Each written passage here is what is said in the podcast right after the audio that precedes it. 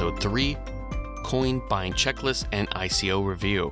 Today, we're going to be talking about how to evaluate any coin or tokenized project. With the explosion of ICOs, which stands for Initial Coin Offering, a sort of take on IPOs, which is a stock market term for when a company first offers stock to the public to buy, it's important to not get caught up in the euphoria of what could be. Admittedly, this is less of a problem now, since most social media sites are banning ICO advertising and crypto in general, and the amount of ICOs are tapering off a bit. But this advice will be evergreen for any new coin or even really investments in general. This advice is to cover both existing coins as well as ones that haven't been released yet. Some of the criteria will fit an ICO, but not an existing coin and vice versa. So apply it where appropriate, depending on your situation. I also need to preface this that the opinions you will read are just that opinions and are not to be taken as investment advice or advice of any kind. This is for educational purposes only. Buying and selling of cryptocurrencies are inherently volatile and should only be done with the understanding that only put in what you're willing to lose. Cannot reiterate that enough. Only put in what you're willing to lose. Now that we got that out of the way, we can continue. I would be bereft not to mention that you should be evaluating yourself before you even buy a coin. Are you looking to trade or invest? If you're investing, that roughly means you're going to buy some coins for the long term. You might sell them if you see it's gone up rapidly and want to take some profit, or it's going to correct, or maybe an overall market correction is about to happen and you want to get out and buy in lower to increase your positions. But mostly, you aren't poring over charts and you're not trading based on hourly or daily trends. A trader is someone who's actively trading these coins, not based on what they have to offer per se, but to make money. So, a lot of traders are going to consider what coins have to offer long term for certain aspects of their trades, but they will also trade coins that they don't really necessarily believe in, but they know might actually make them some money in the short term.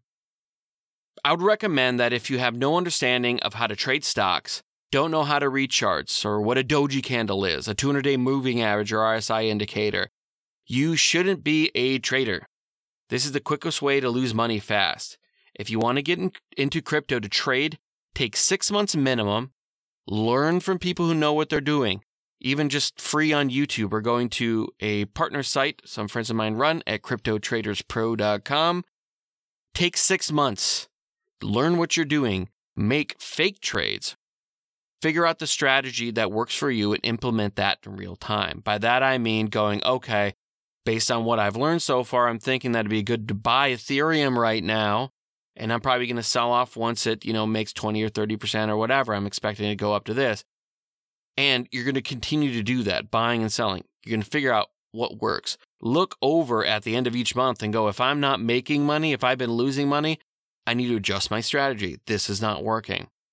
You may feel like you'll be missing out by not buying now or tomorrow or next week, whatever the case may be, but it will be much, much better for you to miss out on a buy and buy in higher later and make money than buy lower now and lose money. Please, please be patient. Now, whenever I evaluate a purchase of a coin, I look at basically six variables in those coins value, team, competition, community, and hype. The very first thing you should do is read what is called the white paper. A white paper illustrates everything about the project from what they are trying to do, why they are doing it, and how they're going to do it. Some white papers can be extremely dense with a lot of technical jargon and concepts over your head, and oftentimes even mine. I get that. Power through it, understand what you can, and then start to look around the internet for people who do understand it better and have easier to understand explanations of it. You need to read it though. Read it. Next, we will talk about the value of the project. The very first thing you should be looking at is what is the actual value of this project? What are they trying to accomplish?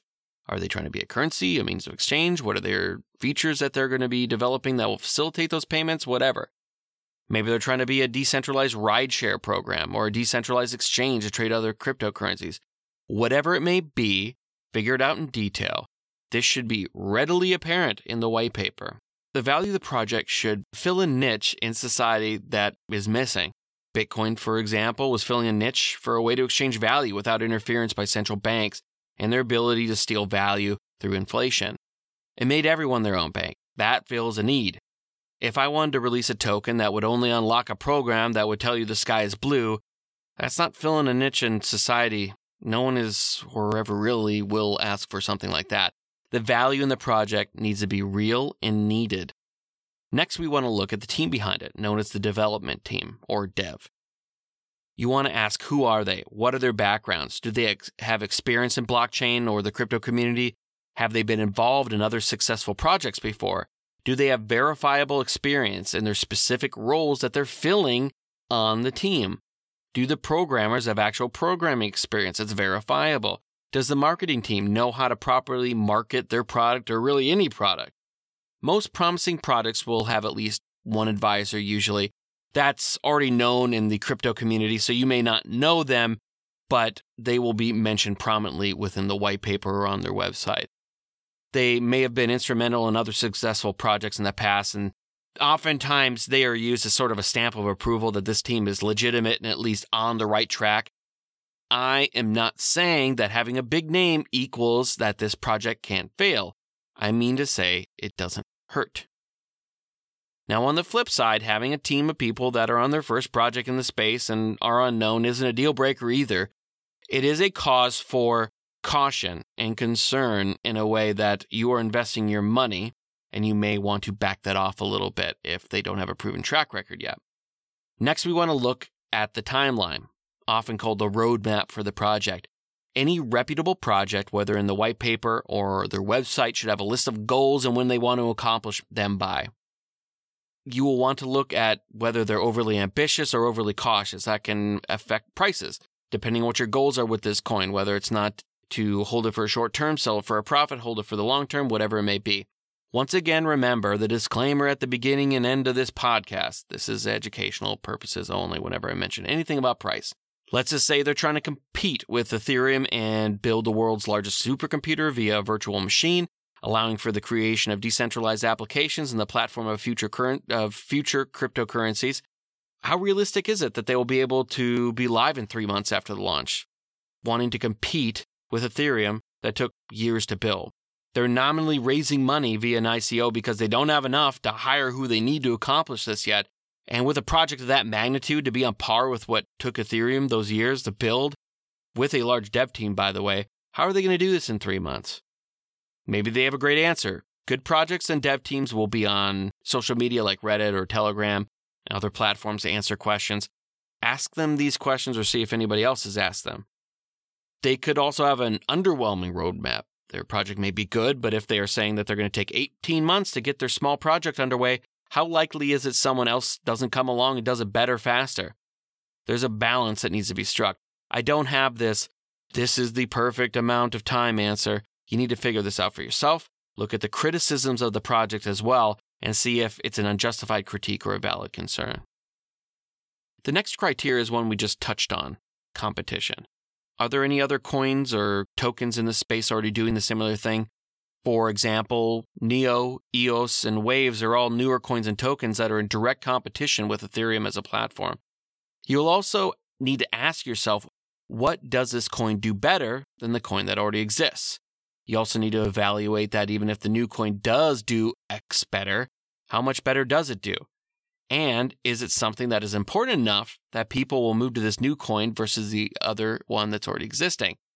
For example, if I saw an issue that Bitcoin was taking 30 minutes for confirmation times for a transaction, so I created a coin that can do it in 28 minutes.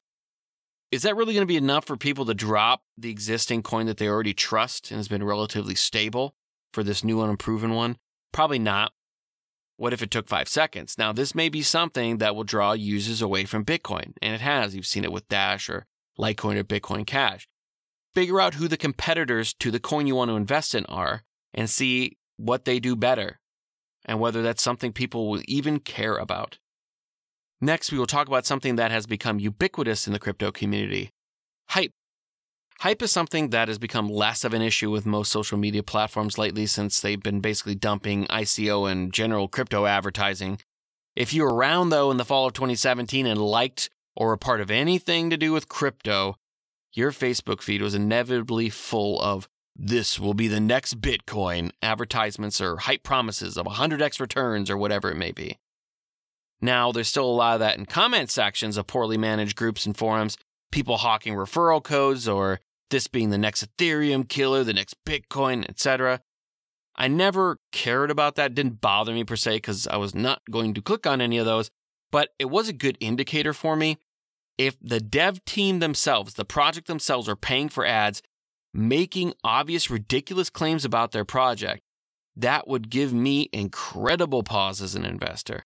If the project is already launched and is quote unquote live, or if it's an existing coin, you need to go and check and see if the coin is accomplishing the things in the roadmap, or is it mostly just hyping what could, might, or should happen. There's a few coins out there I'm not going to mention because I'm not looking to start any kind of feuds.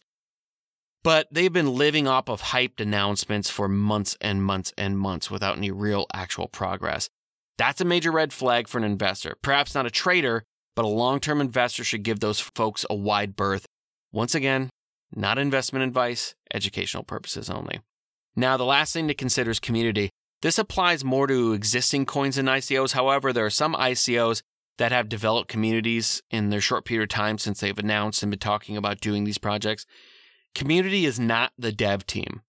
These are average people in the community or, you know, found out about the coin or whatever it may be from somewhere. People like you and me and are supporters of these projects because they believe in them or they're excited about them, what they have to offer. Often they're also investors or occasional contributors to the project as well. Community members will take time to talk about the coins in other places and forums.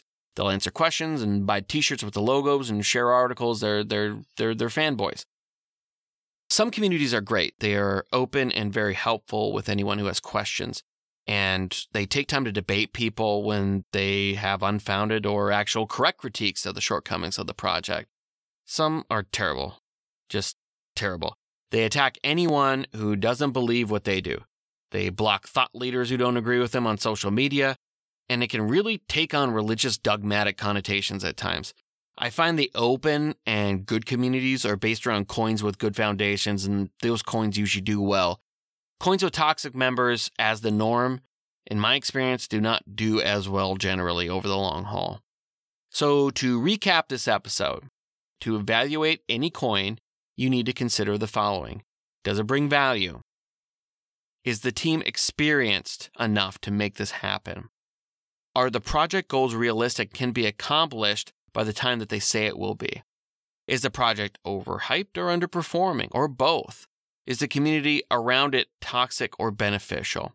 There's no perfect criteria that will predict success in this space.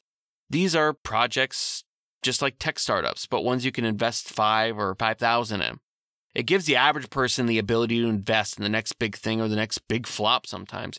If you wanted to invest in Facebook, say before it was public, you couldn't have because you couldn't meet the ridiculous re- regulatory criteria to do so.